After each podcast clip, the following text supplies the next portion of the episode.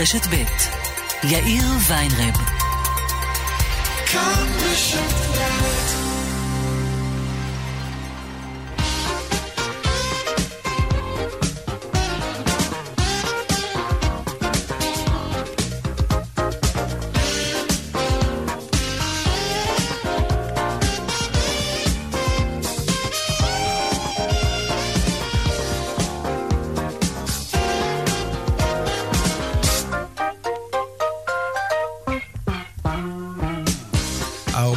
וחמש דקות ועוד שלושים ותשע שניות, כאן צבע הכסף ברשת ב', שלום רב לכם.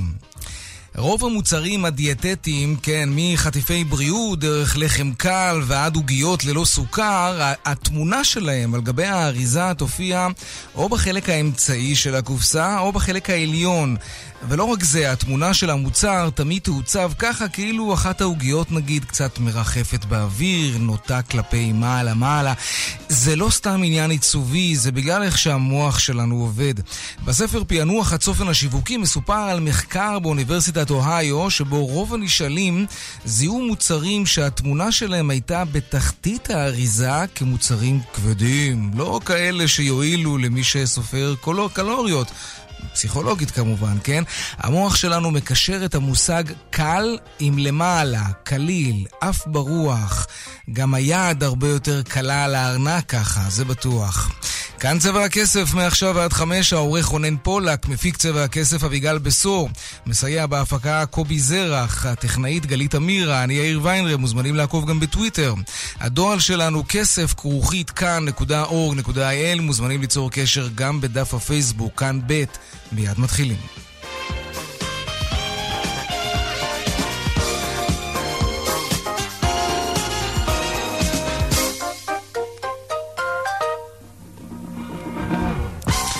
פותחים בכמה מכותרות היום בצבע הכסף, פרשת היהלומים ואיש העסקים לב לבייב. הותר לפרסם כי אחד העצורים בפרשה הוא בנו של לבייב, זבולון. בנו של אה, לבייב מכחיש כל קשר לחשדות וטוען כי מעולם לא ידע על הברחות יהלומים בחברה שבבעלות אביו. מיד רועי ינובסקי, כתבנו, ירחיב בפרשה הזאת. בית הדין לעבודה ידון בעוד אה, שעה קלה בבקשה שהגישו ארגוני המעסיקים להוציא צו מניעה נגד השביתה הכללית במשק שצפויה מחר. הארגונים טוענים שלמשק צפוי נזק כספי אדיר כתוצאה מהשביתה, נדבר גם על זה כמובן. וגם על הגירעון התקציבי המעמיק. מחר צפוי דיון חירום בנושא הזה אצל ראש הממשלה בהשתתפות צמרת משרד האוצר. האם יעלו לנו מיסים כדי לכסות על הגירעון שהם יצרו? נשאל גם את השאלה הזאת. נחמיה שטרסלר יהיה כאן. יום לפני ההחלטה הצפויה בעניין מיזוג ערוץ 10 ורשת, שר התקשורת איוב קרא החליט uh, כי יוליה שמאלוב ברקוביץ' לא תמונה באופן קבוע למנכ"לית הרשות השנייה. קרא אימץ את מסקנות הדוח שערכו הגורמים המקצועיים במשרד וקבע כי שמה של שמאלוב ברקוביץ' לא יועבר לוועדה לבדיקת מינויים בחברות הממשלתיות, זאת בעקבות תלונות תלונות שהתקבלו על התנהלותם. ועוד בצבע הכסף בהמשך לקראת uh, טרפת הקניות של חודש נובמבר, איך נשמור על הארנק שלנו, שלא יעבדו עלינו. גם הפינות הקבועות שלנו כרגיל, הדיווח היומי מהבורסות וחיות כיס כמדי יום בסביבות 4 ו-30. אלה הכותרות, כאן צבע הכסף, מיד ממשיכים.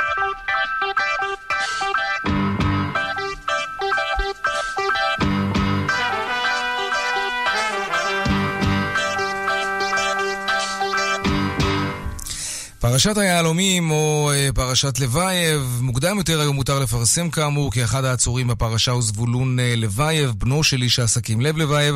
הוא מכחיש כל קשר כאמור לחשדות וטוען שהוא לא ידע על מה מדברים בכלל השוטרים.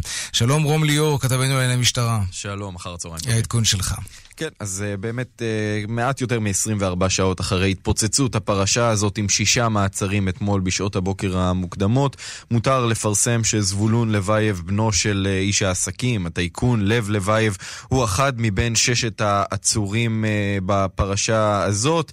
יחד איתם הוא חשוד בניהול או לקיחת חלק באותה רשת בלדרים שהבריחה יהלומים מהארץ לרוסיה ומרוסיה לארץ, יהלומים בשווי כולל של של 300 מיליון שקלים. זה החשד. שעלה בחקירת אה, המשטרה. כל המעצרים שבוצעו אתמול, העצורים כבר הובאו כמובן לבית המשפט, ובית המשפט קבע שהם יישארו במעצר עד ליום ראשון לפחות, אז תוכל המשטרה לבקש להאריך את מעצרם פעם נוספת, כאשר בימים הללו כמובן יימשכו פעולות החקירה, אבל צריך לומר, יש כנראה פעולת חקירה אחת משמעותית מאוד שאנחנו מדברים עליה מאתמול, שנכון יותר. לעכשיו כן. מאוד מאוד מורכבת ואי אפשר לבצע, וזו החקירה של לב לבייב עצמו, ברגע שכל כך הרבה מקורבים אליו, שורת מקורבים, המקורבים ביותר, נעצרים, נחקרים, בית המשפט גם מעריך את מעצרם, אנחנו כמובן יכולים לשער שגם לבייב יידרש לחקירה. אלא מה, הוא כרגע נמצא במוסקבה, מקורביו אומרים שהוא לא צפוי לחזור לארץ, ולכן לפחות אה, בעניין הזה נצטרך לחכות ולראות איך בדיוק תנהל המשטרה את הניסיון שלה לחקור גם את לב לבייב. רום ליאור, כתבנו לענייני משטרה, תודה רבה. תודה. עכשיו נדבר על הגירעון של אה, ישראל. אתמול בערב התברר שהוא מעמיק. מה זה בכלל גירעון? במילים פשוטות זה, זה אוברדרפט של הממשלה. הממשלה מוציאה יותר כסף, מכניסה פחות, אז יש גירעון, והגירעון הזה כאמור מעמיק. וכמו כל משק בית, כך גם כל ממשלה, כשיש פחות הכנסות ויותר הוצאות, זה מדליק נורה אדומה וזה מדאיג. שלום לפרשן הכלכלי נחמיה שטרסלר. שלום וברכה. עד כמה זה מדאיג?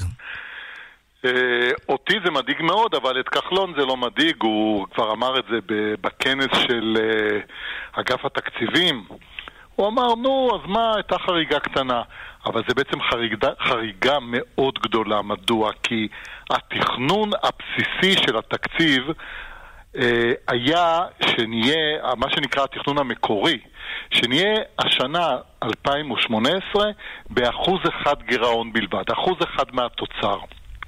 כי אתה מכיר את זה, יש תוכנית לירידה הדרגתית, והיינו צריכים להגיע לאחוז אחד, שזה טוב.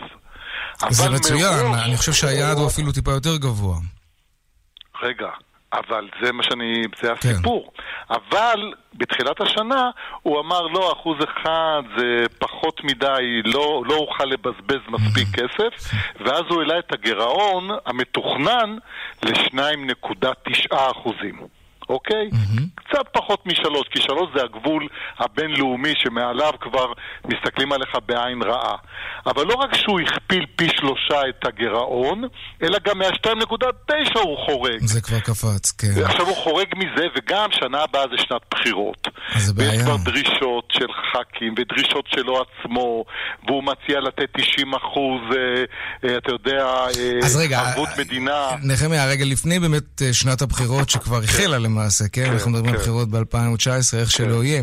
האם יש לכל זה קשר למלחמה שהכריז עליה שר האוצר כבר מזמן, המלחמה ביוקר המחיה? כלומר, כל ההטבות האלה שבאים מכיוון האוצר בשנים האחרונות, הסרת מכסים. תגיד, אם אני מעלה שכר לשוטרים, כולל לגמלאים. ואם, כמו שכתב החשב הראשי בדוח השנתי שלו, השכר במגזר הציבורי עלה בצורה מטורפת, שזה פי כמה וכמה ממה שקרה במגזר הפרטי, שנחנק מעודף מיסים ורגולציה ואגרות. זה מעודד צמיחה? זה להגדיל את כוח האדם. אולי לא מעודד צמיחה, אבל אולי עושה צדק. אתה יודע מה? גם לזה יש חלק, אני חושב, בכלכלה. בוא נהיה סקטור ציבורי, מה דעתך? כן. בוא נראה לא, שכולנו אוקיי. יהיה לנו... אז השכר עלה, זה כמובן העלה מאוד את ההוצאות של הממשלה, אבל אני רוצה לדעת מה היה... אבל זה לא רק השכר, תשמע. כן. הוא בעד זה, הוא בעד לתת קצבאות לכל מי שפונה, הוא בעד להגדיל תקציב הביטחון ב-36 מיליארד. ביטחון, גם ביטחון, הכל, הכל, הכל. אבל הדברים שהשפיעו לנו, נחם, הדברים שהשפיעו לנו על הכיס, כמו הסרת המכסים הדי אגרסיבית שהייתה, כן, זה השפיע על הכיס של כולנו, שילמנו פחות מוצרי חשמל ואלקטרוניקה. אה, מחיר למשתכן, שזה גם הרבה מאוד כסף שהממשלה ויתרה עליו, כלומר מכרה קרקעות במחירים הרבה יותר נמוכים. נכון. האם גם לזה יש חלק בגירעון שהעמיק? גם לזה, כן, גם לזה יש חלק. גם לזה, תשמע, אני לא אומר, יאיר, יאיר תבין, אני לא אומר שלא צריכים לעשות צעדים. צריכים לעשות. אבל אתה יודע שאתה מוגבל, זה כמו משפחה, שהילד רוצה מחשב ולפטופ ולנסוע לחו"ל mm-hmm. וגם אופניים חשמליים, אוקיי? זה עדיף שלא. אבל אתה צריך להחליט מה לתת. כן. אבל תגיד, איפה כל האקזיטים שהיו? מובילה, העסקאות הענקיות לא... במשק. אז, אז זה בדיוק כחלון קלאסי. הוא, כאשר היה לו את האקזיטים, אז הוא בזבז בלי הכרה, כמו מה שסיפרתי עכשיו, אבל גמר את השנה בגירעון של 2%.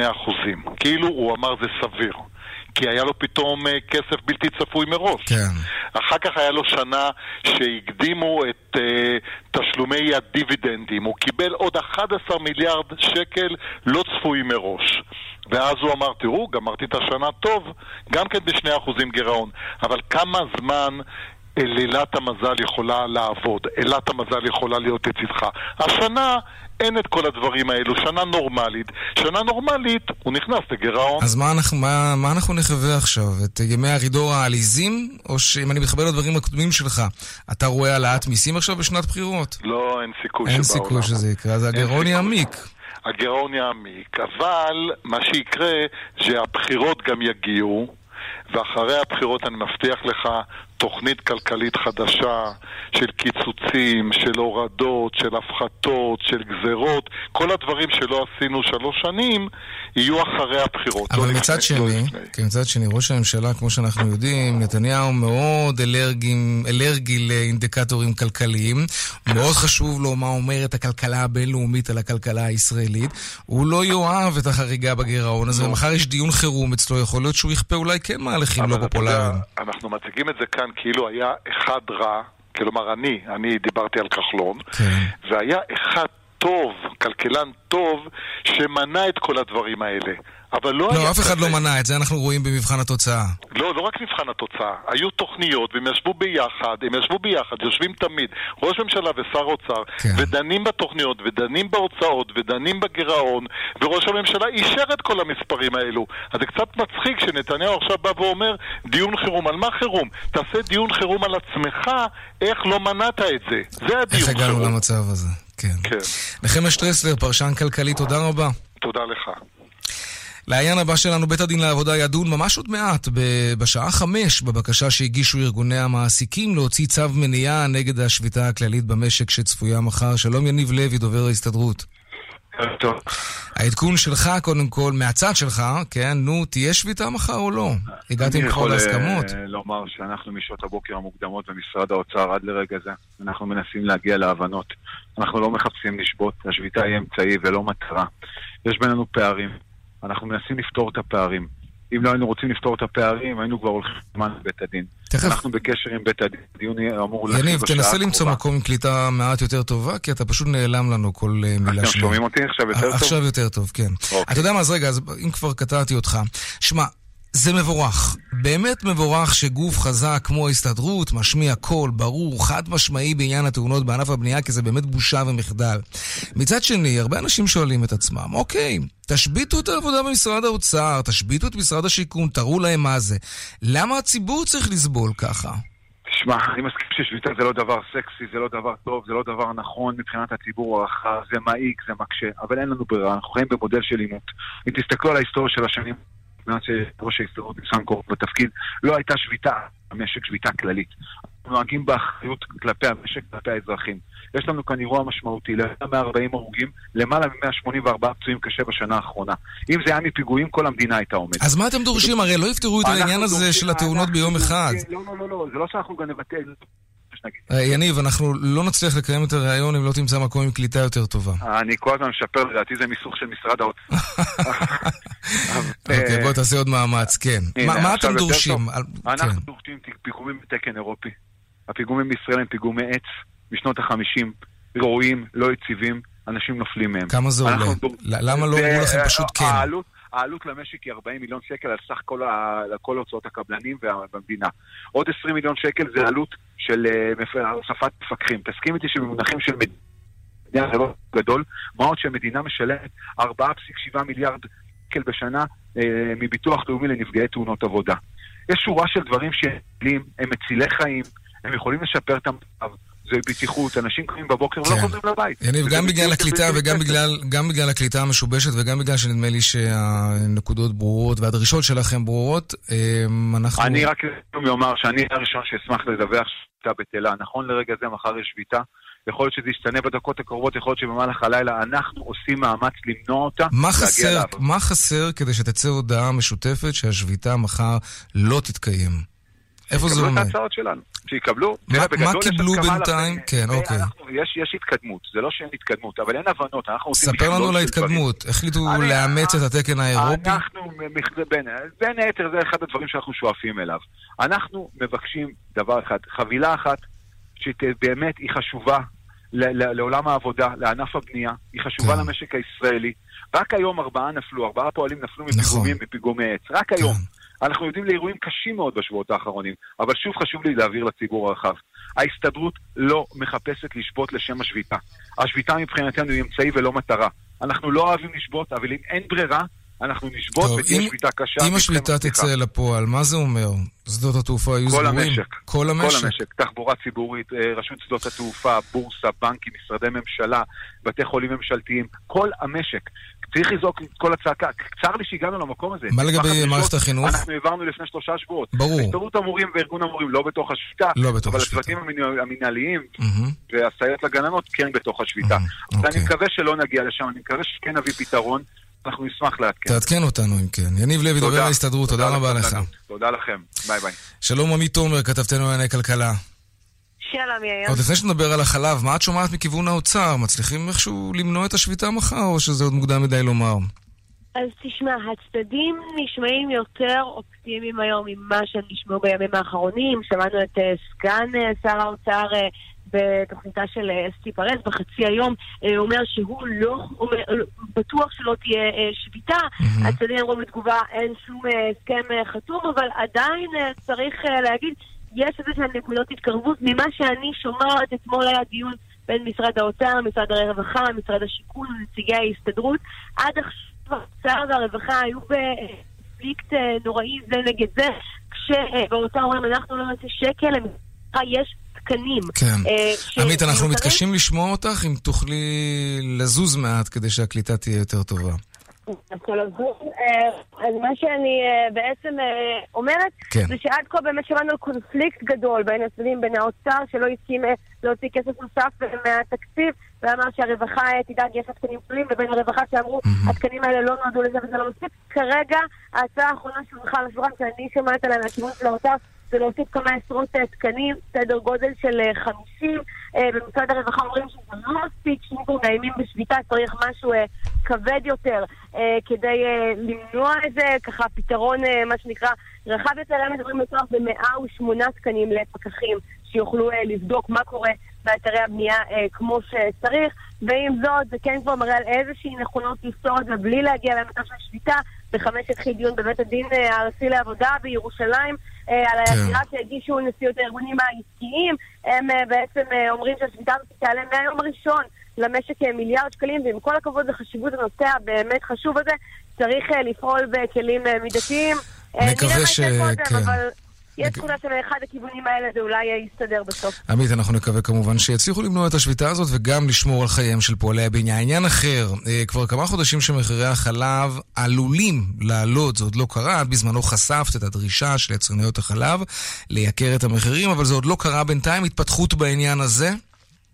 כן, אז אה, באמת אה, היום המדינה בפעם הראשונה אה, משיבה לבג"ץ, אליו פנתה תנובה, אחרי שלא קיבלו את המלצת הוועדה המקצועית של משרדי האוצר והחקלאות להעלות את מחירי מוצרי החלב שבפיקוח כחלון מושך את זה כבר חודשים. בתשובה למדינה אומר מנכ"ל משרד האוצר שי באב"ד שאחרי ההפחתות האחרונות של מחיר המטרה של החלב, באוקטובר הוא ירד בארבע אה, אגרות, הוא צפוי לרדת עוד קצת בינואר. מדובר בעדכון מחירים שצריך לעשות של אחוז וחצי אה, בלבד, וגם הוא אולי יימנע עם הסכם החלב, שכרגע נמצא גם כן בדיונים משפטיים אחרים, אה, ייושם. בשורה התחתונה הוא מבקש מבג"ץ דחייה נוספת של עוד חודש עד לדיון בעניין של אה, ארגון הרפתנים, שטוען שהסכם החלב לא אה, מייצג אה, אותם ולכן מהמם. צריך לבטלו. אה, אבל כן אה, צריך להגיד, הנושא הזה נדחה כבר חודשים ארוכים, המחלבות אומרות מנגד, גם אם עכשיו המצב השתפר, ספגנו בינתיים הפסדים של מאות מיליוני שקלים שצריך לפצות אותנו עליהם, ולכן אם כבר העלאת המחירים צריכה להיות בשיעור יותר גבוה, לא נמוך יותר, צריך לראות מה בית המשפט יחליט. בשורה. התחתונה ביקשו דחייה, ובינתיים המחירים גם לא עולים. אה, בינתיים לא, כן. אבל אה, נצטרך לראות אה, מה.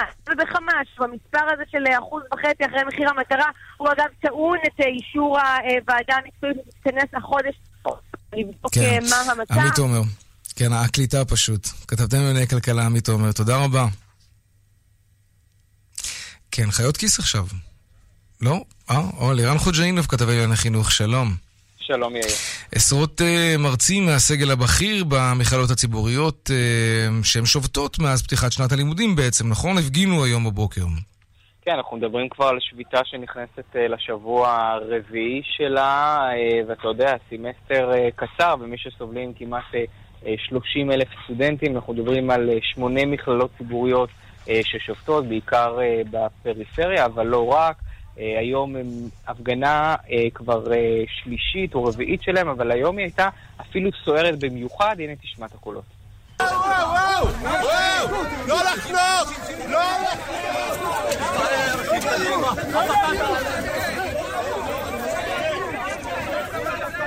ואת מי שהם...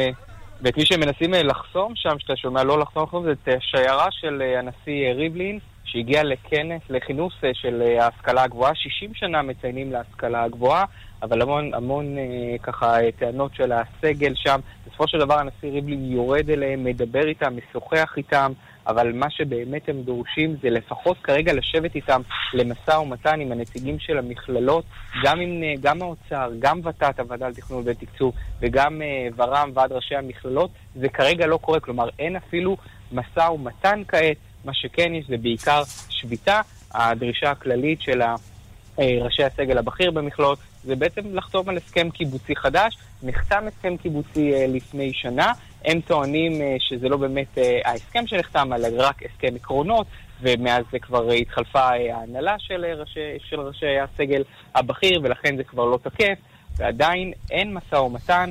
ושוב, מי שבעיקר סובלים פה זה הסטודנטים. אמרנו, יאיר, עוד שנייה, כן. הסמסטר נגמר. לירן חוג'יינוב, כתבנו לענייני חינוך, תודה רבה. תודה.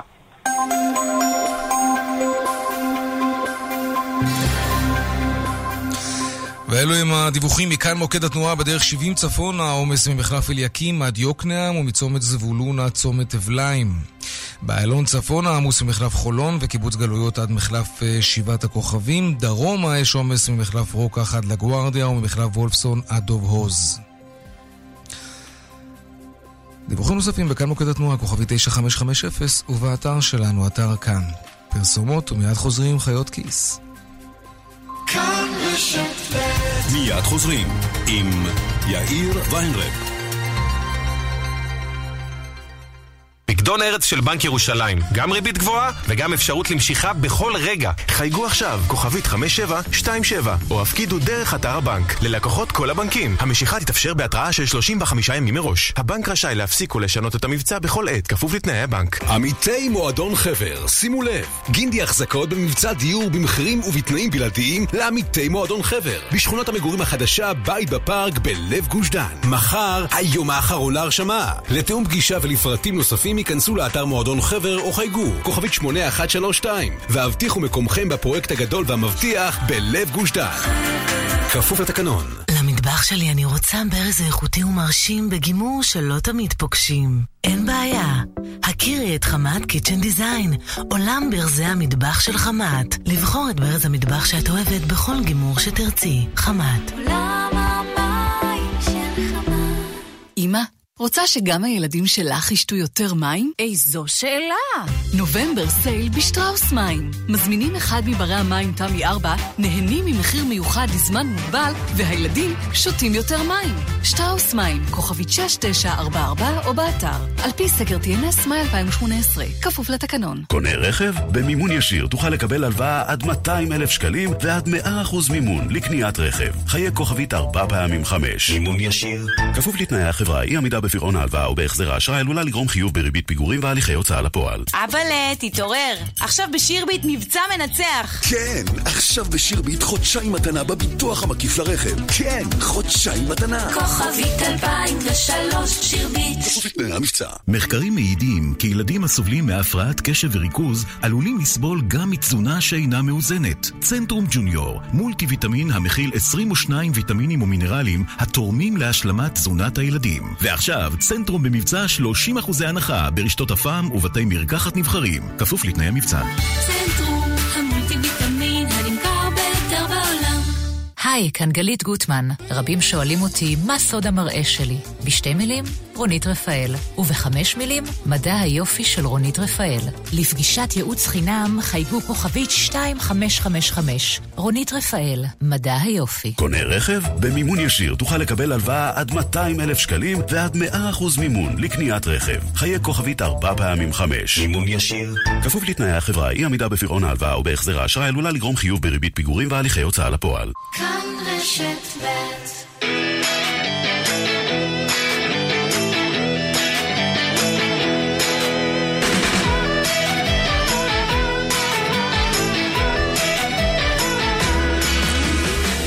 חיות כיס עכשיו, אתם שואלים, חיות כיס עונות, אפשר לשאול בטוויטר, השטג חיות כיס ללא רווח, וגם בדואל שלנו, כסף כרוכית כאן.org.il כמובן. והיום שאלה של יהושע, ויהושע שואל כך, למה בחלק מהמכוניות מיכל הדלק נמצא בצד ימין, ובחלק אחר של המכוניות המיכל נמצא בצד שמאל? שלום חיית הכיס, ישראל פישר מדה מרקר. שלום, שלום. אני רק לאחרונה, זה מביך להודות, כן? גיליתי שהחץ הקטן הזה מעל הסימן של הדלק במכונית מראה באיזה צד נמצאת הפייה. דרך אגב, זה לא בכל המכוניות. אה, לא? זה לא בכל... יש... זה ברוב המכוניות יש את החץ הזה, זה לא בכל המכוניות. טוב, בסוסיתא אולי. אין. מה, מכוניות חדשות בטוח יש, לא? גם במכוניות חדשות לא בכולן, לא בכולן, ברובן לא בכולן, וזה באמת מאוד מאוד מאוד מעצבן להגיע לתחנת הדלק, להעמיד את המכונית לצד המשאבה, לדומם מנוע, לצאת ולגלות שמכל הדלק בצד נכון. השני, אבל צריך... מה זה מעצבן? אגב, רונן פולק, אה, עורך צבע כסף, עכשיו אומר לי שגם הוא לא ידע את העניין הזה של רואה? אז אני כבר מרגיש פחות נבוך, והוא תמיד בצד הלא נכון, הוא אומר. יש לו צי של רכבים, זה מבלבל אותו כל פעם, הוא לא זוכר עם מה הוא נסע. סרטון שרץ בפייסבוק עכשיו של אה, מישהו מישהו שמנסה לחנות ולא מבין אה, למה כל פעם זה בצד השני. זה נראה מאוד הגיוני שמיכל הדלק יהיה באותו צד בכל המכוניות. נכון. במהלך השנים נקבעו תקנים, סטנדרטים בייצור של כלי רכב, ההגה, הכל, הדוושות דומות, כולם יודעים איך מפעילים את האיתות ואיך מפעילים את המגבים, זה באמת כמעט אותו דבר בכל המכוניות. אז למה מיכל הדלק שונה ולמה באמת שמים את פתח המילוי לא מאחורה או מקדימה ואז אפשר יהיה לתדלק את כל נכון, הצדדים? נכון. יש הסבר נפוץ שאומר זה כדי שלא יהיו תורים ארוכים בתחנות הדלק, ההסבר הזה לא נכון. Hmm, לא הבנתי את ההיגיון, נגיד שהוא היה נכון, אז מה לא, מה הרציונל שאתה מאחורי ההסבר הזה?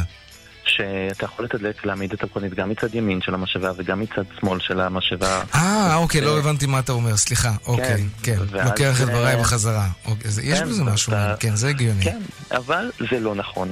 אה, גם פעם היו כמה מכוניות עם פתחי תדלוק מקדימה ומאחורה, אבל אז גילו שזה מסוכן, כי אלה ממש אזורים שחשופים לתאונות. Hmm. אה, אז נשארנו עם הצדדים, והתקנות בארצות הברית למשל קובעות שפתח התדלוק צריך להיות בחלק הרחב ביותר במכונית, כדי שלא תהיה אפשרות שטיפות דלק, דלק יטפטפו על האגזוז הרותח. אה, נכון. ולכן ברוב המקרים הפתח של התדלוק ממוקם בצד השני. הנגדי. ברוב, הנגדי. ברוב המקרים, לא בכולם. יש פה המון יוצאים מהכלל, אני מדבר פה על אה, כללים גדולים, ובדרך כלל ברוב המכוניות האירופאיות והאמריק, והאמריקאיות, ששם ההגה בצד שמאל, פתח התדלוק נמצא בצד של הנוסע, הימין.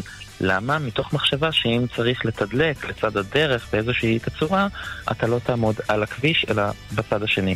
במכוניות היפניות, מיכל, התדלוק, פתח התדלוק נמצא בצד שמאל.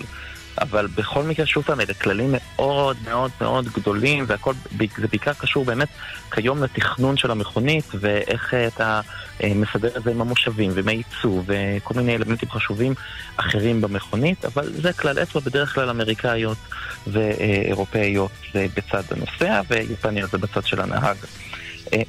תסתכל על החץ. אם אתה לא זוכר איפה זה, תסתכל על החץ, כן. אבל מה יהיה כשהם יטעינו במכוניות חשמל? במכוניות חשמליות, אם תשים לב, אין את הבעיה של תאונה או של התפוצצות של דלק. נכון. זה הרבה פעמים זה כן מתחת לסמל, מקדימה או מאחורה. כן, כן, טוב, אוקיי. הקדמה אולי תביא אותנו למקום קצת פחות הקדמה תשנה מבלבל. את השאלה הזו, בדיוק. מה אני אגיד לך? ישראל פישר מדה מרקר, תודה רבה, חיית הכיס שלנו. תודה רבה להתראות. תודה, ערב טוב.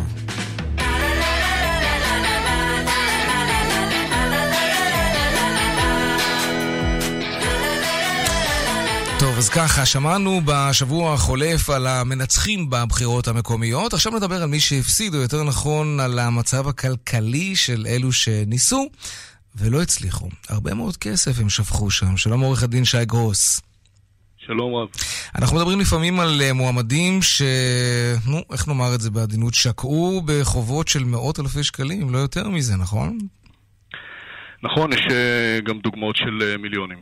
Mm, אפשר עם שמות? כן, הכל מפורסם. יש לך את המקרה של זאב אלקין, שהוא יצר גירעון של מעל שלושה מיליון שקל, mm. לדוגמה. אוי, זה הרבה מאוד כסף. מי כן. עוד? תראה, אפשר גם ללכת לבחירות, אה, לבחירות לכנסת. כן. בבחירות האחרונות אה, לישי, סיעת יחד, יצרו חובות... אלי ישי ממש שקע בחובות, כן. כן, מדובר על חובות של עשרה מיליון שקלים. וואו. טוב, לוקח הרבה... אז איך מחזירים סכומים כאלה? יש... המדינה הרי מצד אחד רוצה לעודד התמודדות ומועמדים ומועמדות. יש איזושהי רשת ביטחון שהם מקבלים כדי לשחק במשחק הדמוקרטי החשוב הזה? או שנאדה, אם לא זכית, כלום? אז אה, זהו, שבעיקרון, אה, אתה יודע, המועמדים אה, שצריכים להגיש את המועמדות שלהם, הם פונים לקבל סוג של... סוג של ביטחון מהמדינה במידה והם יקבלו את המנדטים שהם יקבלו. במידה והם לא מקבלים את המנדטים, הם לא מקבלים החזרים על ההוצאות שלהם, וכאן הם בעצם נותרים לבדם. אז בעצם, במילים אחרות, ולא כל כך מחמיאות לשיטה. רק מי שיש לו כסף יכול באמת לקחת סיכון כזה, ולהיות גם בעל הדעה. כן, זה נכון. אה, במקרה של אה, מועמדים שיש להם את הכיס העמוק לשאת את ה... לשאת בעלויות של מסע, מסע אפקטיבי, וזה מגיע באמת למיליונים רבים, הם באמת, אה, הם חופשיים מלחצים, הם לא, הם mm-hmm. חופשיים גם מלחצים מחובות חלילה לאחר הקמפיין, אבל גם מלחצים של ערבויות שככל שהם נותנים. באמת, כדי לנהל קמפיין כזה אתה צריך להיות אה, בעל ממון. איך זה עובד בחו"ל? באותה שיטה? רק מי שיש לו כסף בעצם מסתכן פחות? יש לכל מדינה כמובן בשיטה שלה, אבל uh, uh, בחלק מהמדינות מעולם המערבי, כן, זה המצב. אז מה נאמר למועמדים? סוף מעשה במחשבה תחילה. אם אין לך כסף, אז קח בחשבון שאתה יכול לשקוע בחובות כבדים אחר כך. כן, זה נכון, אבל צריך לזכור שמהצד השני יש את ה... מי שנותנים את השירותים הם הספקים, בדרך כלל גם כן אה, עסקים קטנים ובינוניים, שהם אה, הם נצא, הם נמצאים בחוסר ודאות מאוד מאוד גדול, ואומנם המועמדים הם אלו שנושאים אה, באחריות הראשונה, אבל הם לא תמיד יישאו בחובות באופן אישי. ואז מה שקורה זה שפשוט החובות לא משולמים, ואתה רואה שורה ארוכה של אה, בעלי עסקים קטנים ובינוניים שבעצם אה, נשארים אה, ללא תמורה עבור השירותים שהם נתנו. כן, ממש כך. עורך הדין שי גרוס, תודה רבה. תודה רבה וערב טוב. ערב טוב גם לך. המשטרה החלה לחקור תלונות על זיוף בחירות באשקלון והתחזות למשטרה כדי להפיץ מידע שקרי וכל מיני טריקים ושטיקים כאלה במהלך uh, מערכת הבחירות. הנה דיווחו של כתבנו בדרום, אסף פוזיילוף. פער מזערי של פחות מ-380 קולות הפריד בין איתמר שמעוני, ראש העיר הקודם באשקלון, הנאשם בשוחד של מיליון שקלים, למחליפו תומר גלם, שזכה בחס עיריית אשקלון ובתקציב שנתי של כמיליארד ומאתיים מיליון שקלים. מיד הוגשו תלונות במשטרה מצד פעילי שמעוני, ומחלק ההונאה החל לחקור. ביום הבחירות קיבלו תושבים באשקלון שיצאו לבחור מסרונים מזויפים שכאילו התקבלו מהמשטרה, ועל פיהם נחקר שמעוני במשטרה ביום הבחירות בחשד לזיוף. במסרון אחר נכתב, כאילו מהמשטרה, בריונים בדואים במכוניות של שמעוני מאיימים לשבש את ההצבעה. באחת העדויות שהגיעו לידינו מעוררת בהחלט שאלות, ביום הבחירות, בזמן שמשרד הפנים הוציא בזמן אמת את מספר ההצבעות, לוועדת הבחירות באשקלון עדיין לא הגיעו מספרי ההצבעות האלה בכלל. הנה אביבית סימני, פעילה במטה של איתמר שמעוני ויושבת ראש ועד הורים בעיר. הוגשו תלונות של תושבים ופעילים בגין עבירות של טוהר הבחירות ואיומים. דבר המצטרף לשרשרת ההודעות שנשלחו ביום הבחירות לכלל התושבים באמצעות אפליקציה של משטרת ישראל ב-SMS. הודעות בגנותו של איתמר שמעוני. הודעות אלה גרמו לציבור להאמין שמשטרת ישראל שלחה את ההודעות, דבר שגרם בפועל להטיית הבחירות. בנוסף, הוגשו תלונות נוספות על קלפיות שהתנהלו שלא כחוק, זיופים וכדומה. בעיריית אשקלון יפנו אל ועדת הבחירות. ראש העיר הנבחר, תומר גלם, מגיב במהלך השבוע לתלונות כך: נאשם בעבירות חמורות של שוחד, איתמר שמעוני, מנסה לטעון טענות מופרכות. אנחנו זוכרים ויודעים בדיוק מי נוהג כעבריין, מי פעל ופועל באלימות, מי הודה בתשלום דמי שתיקה ומי חשוד בשוחד. אשקלון יוצאת מאוחדת לדרך חדשה. שלום יובל האס, בן 17. אהלן, מה נשמע? בסדר, מה שלומך?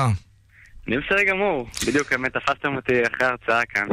או, רגע, חכה, אתה מקדים יותר מאוחר. נגיד שאתה שחקן טניס שולחן לשעבר, כן, בגילך הצעיר, והיום בעלים של חברה שמגלגלת הרבה מאוד כסף. אפשר לשאול כמה? אמ, מעדיף פחות לשתף את זה. אבל אה, חברה שהיא צומחת, שזה כיף. איך התגלגלת אה, לעולם העסקים? תכף נדבר על מה אתה עושה בדיוק. אה, בסך הכל איך בגיל שלך הספורט? הרבה יותר טבעי, כן.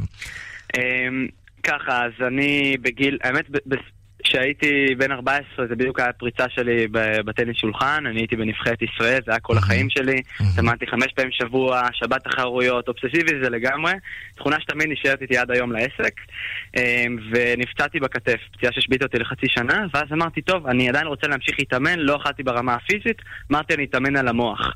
ומשם נחשפתי לעולם של הפסיכולוגיה, התפתחות אישית, הלכתי לקורס של NLP למבוגרים, אחרי הרבה ויכוחים עם ההורים שם הצלחתי להיכנס, וכל כך התאהבתי בעולם הזה שפשוט התחלתי לחקור אותו יותר. אה, והרבה בעלי עסקים בתוך הקורסים של NLP, קורס על אימון. NLP, רגע, תסביר מה זה. NLP, אה, Neuro Linguistic Programming, זה תחום מעולם ההתפתחות האישית, שזה בעצם שיטה שדו, שדוגמה מהאנשים המצליחים ביותר בעולם, שעוזרת להצבת מטרות, יצירת הרגלים, דברים שבאמת לא ראיתי בכלל בבית ספר, והרגשתי שאני רוצה לפתח אותם אצלי. זה סוג של אימון אה, אישי? כן. זה גם טיפול באנשים אחרים דרכה. בשבילי זה היה באופן אישי, והאמת היה גם בשביל הטניס שולחן. אמרתי, אני חייב להמשיך להשתפר, למרות שאני פצוע, אז בוא נעבוד על המוח. זה הדבר שלא נפצע עדיין. אמ, אז נכנסתי לעולם הזה, ובקורס היו הרבה בעלי עסקים, ואחד בעלי עסקים פנה אליי וביקש ממני שאני אכין לו סרטון שיווקי. עכשיו, אני עורך ומצלם בתור תחביב כבר מגיל שבע, אז uh, צילמתי לו, ומשם פתאום נולד עסק. מבן אדם אחד שהכנתי לו סרטון, פנו אליי כל הקורס, הרבה בעלי עסקים שם התלהבו ממני, והתחלתי להפיק עשרות סרטונים לבעלי עסקים מכל הסוגים. ראיתי באינטרנט שישבת וניתחת מאות, אולי אלפי סרטונים ויראליים שהיו בפייסבוק נכון. וביוטיוב. מה זה אומר ניתחת? ניתחתי זה אומר, אני הסתכלתי על הסרטון שהאורך שלו הוא ארבע דקות וישבתי עליו למשך חמש שעות וחזרתי עליו שוב ושוב ושוב ושוב למה? כדי להבין מה? עצמי- להבין את ה-DNA של סרטון שהוא בדיוק. מצליח להגיע למאות אלפים בדיוק, ואולי מיליוני צפיות. וזה Mm. בדיוק, זה בעיקר בעקרונות הפסיכולוגיים, אתה מבין? כי אם הסרטון הגיע ל-20 אלף שיתופים ומיליוני צפיות בעולם, זאת אומרת, היה פה משהו רגשי שגרם לאנשים להגיד, אני רוצה לשתף. אולי זה פשוט נושא מעניין. אז, בול, אז גם אם זה נושא מעניין, חקרתי ויש איזו שיטה מלאה ומאוד מעמיקה, מה גורם לנושא להיות מעניין. אתה יודע, כי הנושא, הנושא מעניין, זה ברור שהוא יהיה מעניין, אבל ממש ניסיתי להבין מה השורש, מה, מה גורם לנושא להיות כל כך מעניין ולאנשים לשתף אותו בין אדם- בין אדם. כלומר, יכול להיות סרטון, שני סרטונים באותו נושא בדיוק, ואחד יצפו בו מיליון איש, ובאחד אה, צפיות בודדות. זה נורא תלוי איך אתה עושה את זה. זה ממש לא רק הנושא, זה גם איך אתה מסביר את הנושא ואיך אתה מציג אותו. אמ, כן, וזה, פיתחתי שיטה שלמה, והיום זה מה שאני עושה, אני מלמד אותה, אני מל- מלמד בעלי עסקים את אותה שיטה. ואתה ממשיך לעשות סרטונים, כלומר, העסק שלך מייצר סרטונים לחברות מסחריות, סרטונים שאמורים אה, בעצם לקדם את העסקים של אותם עסקים. לא, היום, אחרי שנה וחצי של עבודה בשטח והרבה עסקים, כן. התחלתי ללמד בעלי עסקים בכנסים וקורסים, הרצאות, איך הם יכולים לשווק את העסק שלהם בעצמם. באמצעות סרטונים עם הסמארטפון. לקחנו את זה במיוחד למשהו פשוט שכל אחד יכול לעשות, אבל השיטה עצמה, כל העקרונות הפסיכולוגיים שגורמים לקהל להתרגש, לקהל להשתכנע, השארנו. וזה היופי, אני חושב שבעידן החדש, כל אחד פשוט יכול להרים את הסמארטפון שלך, אה, את הסמארטפון שלו, ופשוט לצלם בעצמו סרטון, אה, ואם הוא ילמד את השיטה הנכונה לעשות זה, אז זה בכלל יכול ליצור חשיפה מאוד גדולה לעסק, להרחיב את המותג ולהביא לקוחות. אתה יודע, אנחנו מדברים על העולם הדיגיטלי. יש מין אמירה כזאת שיש לגביה ויכוח, אבל מצד שני גם לא מעט תמימות דעים, שהדיגיטל יהרוג את הטלוויזיה בשלב מסוים, זה נכון? הוא כבר הורג. הוא כבר הורג? האמת, אני רואה אצל הילדים. שלי, אבל אני- אני תמיד מאמין שהמסך הזה, אתה יודע, בשמונה בערב, תשע בערב, בפריים טיים, כולם כן יושבים לראות טלוויזיה, ולא יהיה לזה תחליף אף פעם. אתה צוחק ממה שאני אומר, או שאתה צוחק עליי? אמ, לא, לא צוחק עליך, אני צוחק מה שאתה אומר, כי בדיוק היה נתון לפני משהו כמו שנה, שזהו, כן. האינטרנט עקף את הטלוויזיה, זאת אומרת, כמות הכסף שמשקיעים בשנה עבור פרסום באינטרנט, נכון, כן. הוא גדל והוא עקף את כמות הכסף שמשקיעים בטלוויזיה, שזה משהו שלא קרה בהיסטוריה, זה פעם ראשונה קורה, אה, וזה רק מוכיח, ואני אגיד לך מאוד פשוט למה. בטלוויזיה זה באמת חשיפה ענקית, מחירים גם ענקיים, כן? מן הסתם כן. רק חברות עומדות במחירים כאלה, לא עסקים קטנים. ויחד עם זאת, גם אין שם מיקוד בקהל. אתה לא ממש יכול למקד את הקהל, אתה יכול למקד את זה לפי השעה שבה התוכנית משודרת, מתי זה ישודר, אבל עדיין, אתה מבזבז הרבה הרבה הרבה כסף על חשיפה לא רלוונטית. למה, אוקיי, אני- מבין למה אתה מתכוון, אם אבל למה זה לא רלוונטי? כלומר, אם אתה יודע שבשמונה בערב אנשים אוהבים לראות חדשות, אז אתה משדר להם חדשות. אתה כן... זאת הסיבה החדשות, שהחדשות כן, משודרות בשמונה ולא בשבע, או בתשע. כן. אני מדבר על הפרסומת שאתה משדר בחדשות עצמם. אה, אוקיי, אתה אם מדבר אני עכשיו פונה ביזנס. לקהל של עורכי דין, כן. אוקיי, ואני בטלוויזיה אומר, אתם עורכי דין, אה, מרגישים. שאתם רוצים להשיג דבר כזה, כזה וכזה, בואו תתקשרו או בואו תיכנסו ללינק, אוקיי? איזושהי פרסומת קצרה כזאת. אז אוקיי. אני מבזבז 95% מהכסף שלי, אנשים שהם בכלל לא עורכי דין. נכון, אין לך את הגמישות שיש לך באינטרנט. בדיוק, וזה למה, בגלל החשיפה הגדולה, זה למה זה כזה עולה יקר. ואז רוב האנשים גם אין להם את האפשרות להשקיע עבור זה. ואני אומר לך, גם החברות הגדולות ביותר, קוקה קולה, באמת חברות גדולות ביותר שגם מפרסמות בטלוויזיה, כן. הן כבר מפרסמות הרבה יותר בפייסבוק ובגוגל. אז איך, אז איך. הטלוויזיה תיראה בעוד עשר שנים? אגב, גם אצלנו בתאגיד כאן, אם שים לב, הלוגו שלנו, המילה הראשונה זה דיגיטל. כלומר, כאן הבינו וגם משקיעים הרבה מאוד בדיגיטל, שזה בעצם לגמרי. העניין, ה... זה העתיד שלנו. לגמרי. אה, תגיד, אה, בגיל 17 משלמים מס הכנסה? אה, כן, אני רשום במס הכנסה כעסק. אה, אוקיי. תגיד, איך זה מסתדר עם לימודים ובגרויות? אה, אני לא יודע אם אמרו לך, ואני השנה שהייתי אמור להיות בכיתה י"ב, אני יצאתי מבית ספר, פרשתי מהתיכון. אפשר גם ללמוד. בבית, אז ויתרת לגמרי על בגרות? לא, אני ממשיך אה, אוקיי. ללמוד בבית אה, לבד בעצמי, ואפילו לומד את הבגרויות יותר מהר, זאת אומרת, לומד את זה בחצי מהזמן, מסיים הכל במחצית הזאת כבר. מה אתה לומד? אה, הכל, אזרחות, אזרחות, ספרות, מתמטיקה, אנגלית, גיאוגרפיה, כל המקצועות שנשאר לסיים בדיוק כמו שהייתי עושה בבית ספר. אה, אבל אני מסיים את זה הרבה יותר מהר, אני, זה כבר מה שאני בשנתיים האחרונות מאמין, אבל רק עכשיו הצלחתי לשכנע את ההורים. אה, אבל לפחות שנה, שנה זה גם הרבה לחסוך מהחיים. אני חושב שמה שהם לומדים בבית ספר הוא מאוד לא רלוונטי לעידן החדש. הם מתרכזים כל הזמן בשינון ידע ו- ולשנן המבחנים. עשיתי אפילו איזשהו ניסוי בבית ספר עם כל התלמידים מהשכבה, מי זוכר את מה שהוא למד לפני שנתיים, אה, בכיתה ז' או בכיתה ח', והרוב לא זוכרים, כי הם פשוט שיננו והם לא באמת למדו את זה בצורה מעניינת. וחוץ מזה, לדעתי, בעידן שכל דבר שאתה רוצה לדעת עליו, אתה יכול פשוט לחפש בגוגל בכמה שניות ולמצוא את המידע, מה שבאמת אנחנו צריכים לרכוש בגיל הזה, במיוחד בגיל הזה, שאנחנו עדיין גם לא יודעים איזה מקצוע נלך, זה יכולות, כישורים, מיומנויות.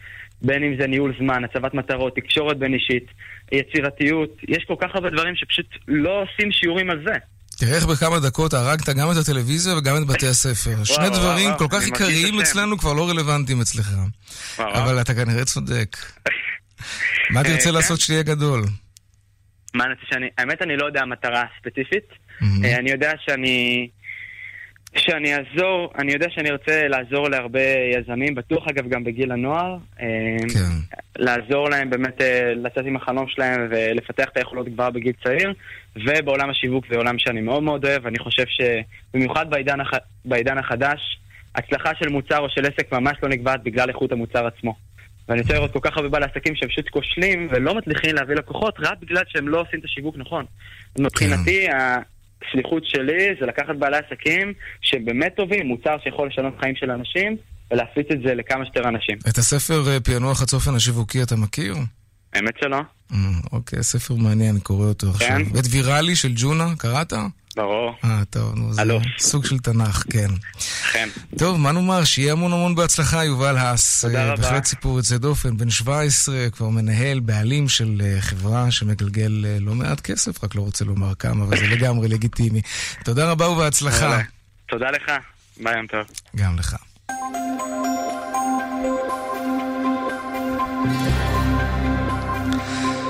ואלו הם הדיווחים מכאן, מוקד התנועה בדרך 70 צפון, העומס ממחלף אליקים עד יוקנעם ומצומת אה, זבולון עד צומת אבליים, עדיין עמוס שם. גם באיילון אה, צפון העמוס עדיין ממחלף חולון וקיבוץ גלויות עד מחלף שבעת הכוכבים. דרומה יש עומס ממחלף רוקח עד לגוארדיה וממחלף וולפסון עד דוב הוז. דיווחים נוספים בכאן מוקד התנועה, כוכבית 9550 ובאתר שלנו פרסומות ומיד חוזרים.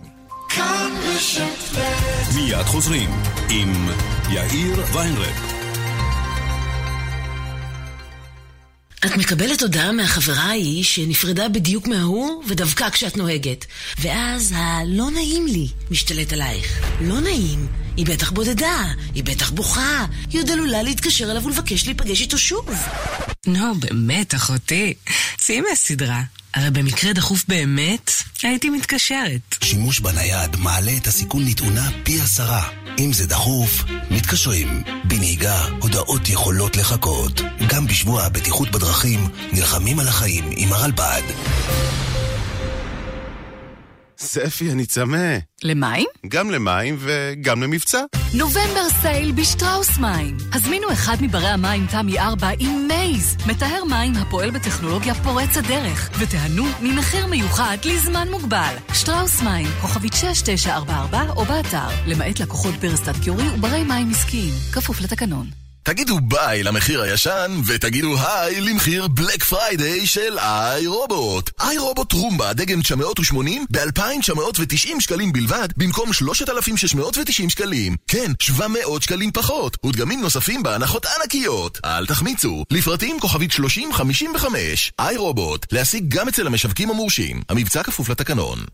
מעסיקים, במסגרת רפורמת הפנסיה של משרד האוצר, יחויבו בקרוב כל המעסיקים בישראל להתאים את תנאי הפנסיה של עובדיהם להוראות החוק. הלמן אלדובי מובילה את מהפכת הפנסיה של משרד האוצר ומציעה לציבור המעסיקים מערך שירות ייחודי ומקצועי על מנת לבצע את ההתאמות הנדרשות בחוק. אל תחכו לרגע האחרון, לקבלת השירות התקשרו כוכבית 8030. הפנסיה של כחלון זה הלמן אלדובי.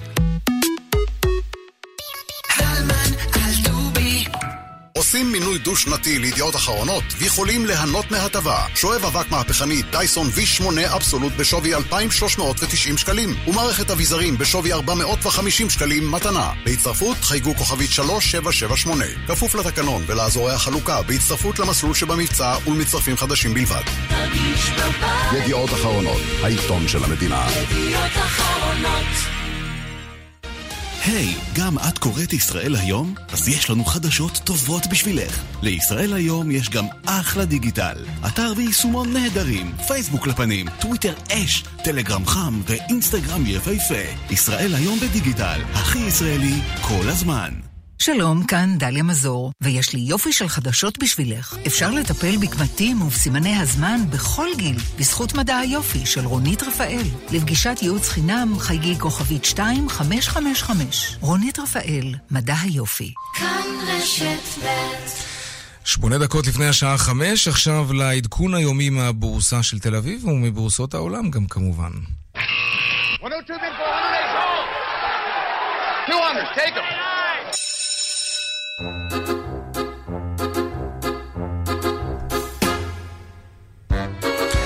שלום אייל ראובן, מנכ"ל ובעלים של ארנינגס השקעות. שלום יאיר, שלום שלום. אז מה, מה עשו השווקים היום? והאם הבחירות, המתח סביב בחירות האמצע בארצות הברית משפיע על המסחר?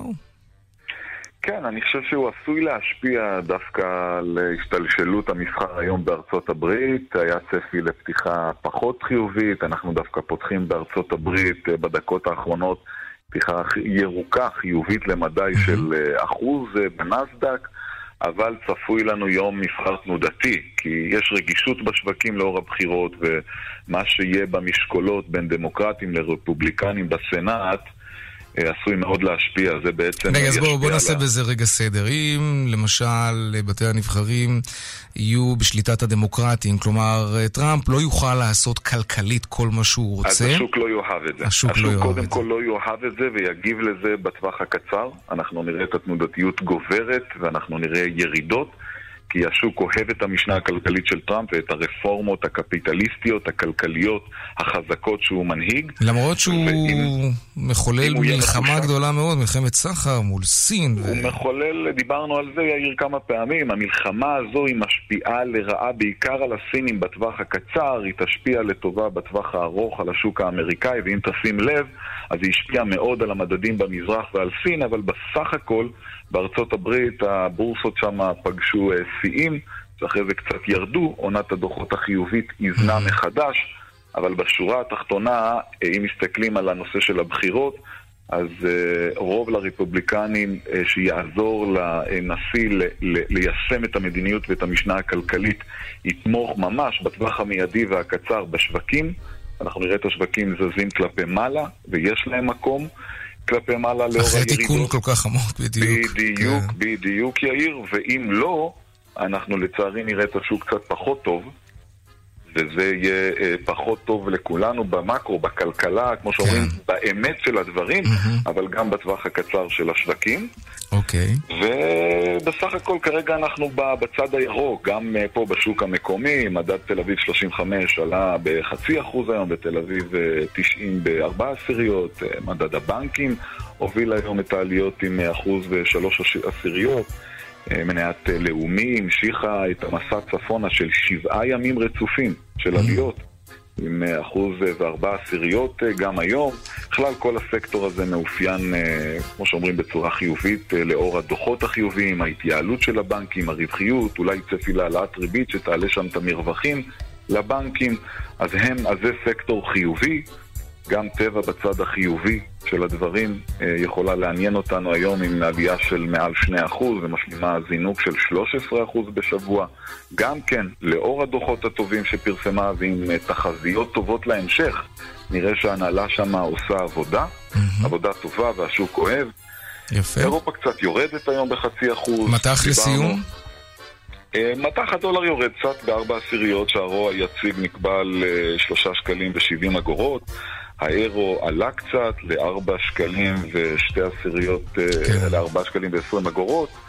יום רגוע בגזרת המטח. אייל ראובן, המון המון המון תודה. מנכ"ל ובעלים של ארדינס השקעות. תודה רבה, ערב טוב.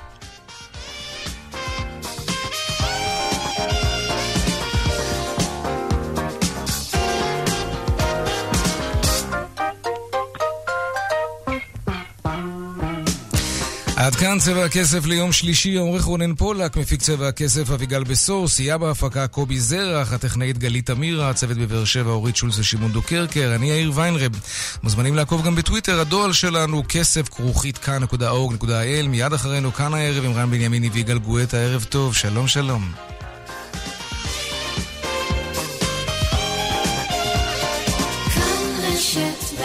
השעה בחסות. כל פעם אותו... הלו, קצת תרבות חברים. האגודה לתרבות הדיור, איתכם, גם במתן דוח ליקויים מקצועי לבניין, בלא עלות. חייגו עכשיו, כוכבית 8484, לחברי האגודה, כפוף לתקנון. הערב בכאן 11, בואו לאכול איתי מגיעה לגוש דן. האם זו עומדת להיות הסעודה האחרונה של הזוגות? בואו לאכול איתי, תוכנית אוכל אחרת, מיד אחרי חדשות הערב. ערוץ כאן 11 אחד פלוס אחד שווה... מבצע שווה! מבצע סוף שנה במחסני תאורה. אחד פלוס אחד מתנה על מגוון נברשות. כן, אחד פלוס אחד מתנה על מגוון נברשות כולל הקולקציה החדשה. מחסני תאורה. כפוף לתקנון. סוף, סוף, סוף, סוף, סוף. סוף שנה באלדן, ואתם נהנים מחגיגת הטבות על מגוון כלי רכב במחירים סוף. עכשיו, בכל סניפי אלדן. אלדן, נותנים את הנשמה. כוכבית 3003, כפוף לתקנון. וואו, תגידי, של מי הארנק שלך? מדהים, לא? זה של סונול. הורידו עכשיו את יישומון סונול עם הארנק הדיגיטלי. שלמו ישירות מהנייד, ותוכלו ליהנות מקפוצ'ינו איטלקי בחמישה שקלים בלבד. הורידו וגלו כמה שווה להיכנס לסונול. שווה להיכנס לסונול. כפוף לתקנון. דלתות פנדור, סימן שלא התפשרתם. יום אחד לדני הייתה אפתא. אמר אבא, ניתן לו תרופת צוותא. אשיג חלב עיזי מהכפר. אמרה אמא, לא, זה לא מפוסטר. חלב לא מפוסטר? צריך לעשות מזה סיפור. צריכת מוצרי חלב לא מפוסטרים עלולה לגרום לקדחת מלטה ולסיבוכים קשים. הפסטור מבטיח חלב שבשתייתו אין סכנת הידבקות בחיידק הברוצלה. אל תסתכנו.